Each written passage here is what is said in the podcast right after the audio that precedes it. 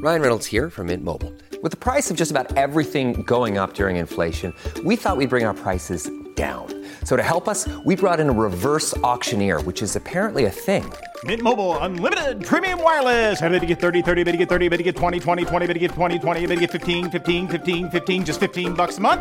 So, Give it a try at mintmobile.com slash switch. $45 upfront for three months plus taxes and fees. Promo rate for new customers for limited time. Unlimited more than 40 gigabytes per month. Slows. Full terms at mintmobile.com.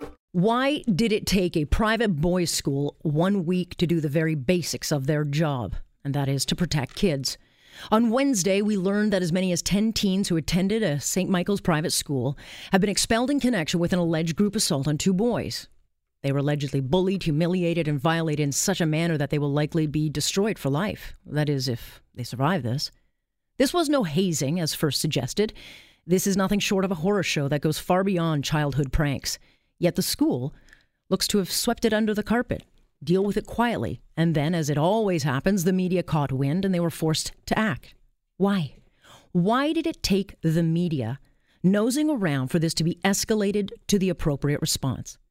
This alleged incident is said to have happened as back as far back as last Thursday.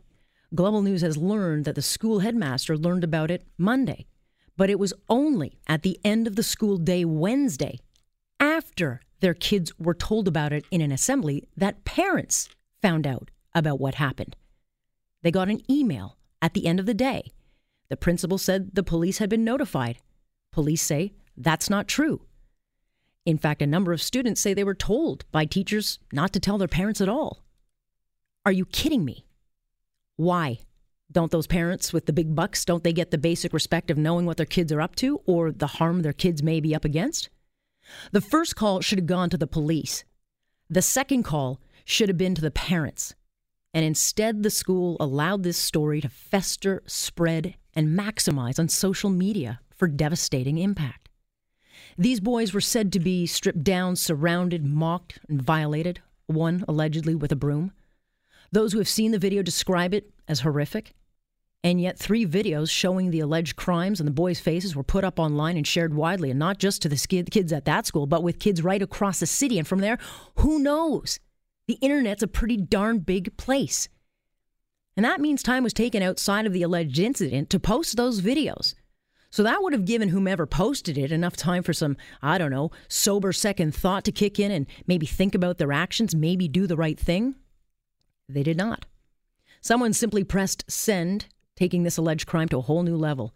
And the school enabled that behavior because they were more worried about protecting their own hides than protecting the two kids being shared around for laughs. I mean, put aside the alleged sexual assault and the violent degradation those boys suffered, this escalates to an investigation into child porn.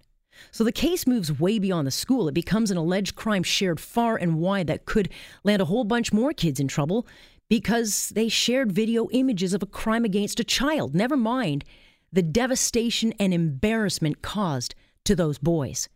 And yet, the school did not immediately think to tell parents, nor go to the police about the videos, so that, I don't know, maybe those boys could have been spared further humiliation and trauma?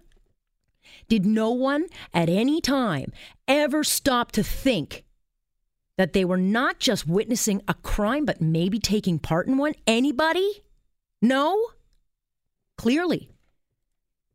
Does no one have any common sense, let alone basic decency anymore?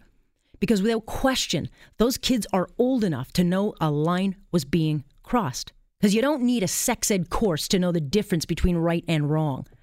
It comes down to basic decency. It comes down to basic parenting and making sure your kids know there are consequences to their actions. Comes down to a school system that actually dishes out consequences rather than wrapping our kids in participation ribbons. This case is so deeply, deeply troubling. It does it doesn't just make my blood boil, it sickens me. Because basic societal norms failed to kick in. Basic decency failed to kick in. Basic common sense failed to kick in.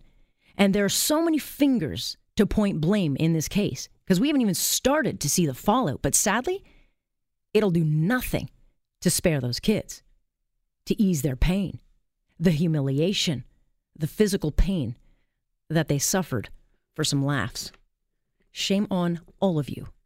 And that is my point on point for this November 15th.